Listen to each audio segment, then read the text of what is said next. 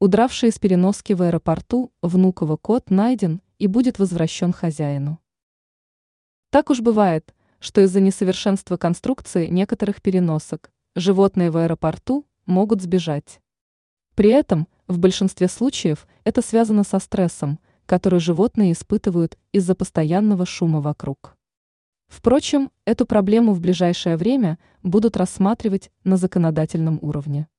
Хозяевам собираются предоставить возможность перевозить питомцев массой не более 23 кг на своем пассажирском кресле в салоне. При этом дополнительных средств за перевес багажа авиаперевозчики взимать не будут. И вот, как информирует агентство «Москва», пропавший из багажного отделения в аэропорту кот найден. На поиск ушла неделя, в течение которой сотрудники аэропорта информировали пассажиров о пропаже и просили помочь в поиске.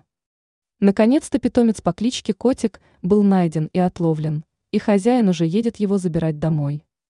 А в целом есть ряд методик, которые помогают подготовить животное для длительного перелета. Если ими руководствоваться, животные будут вести себя значительно спокойнее.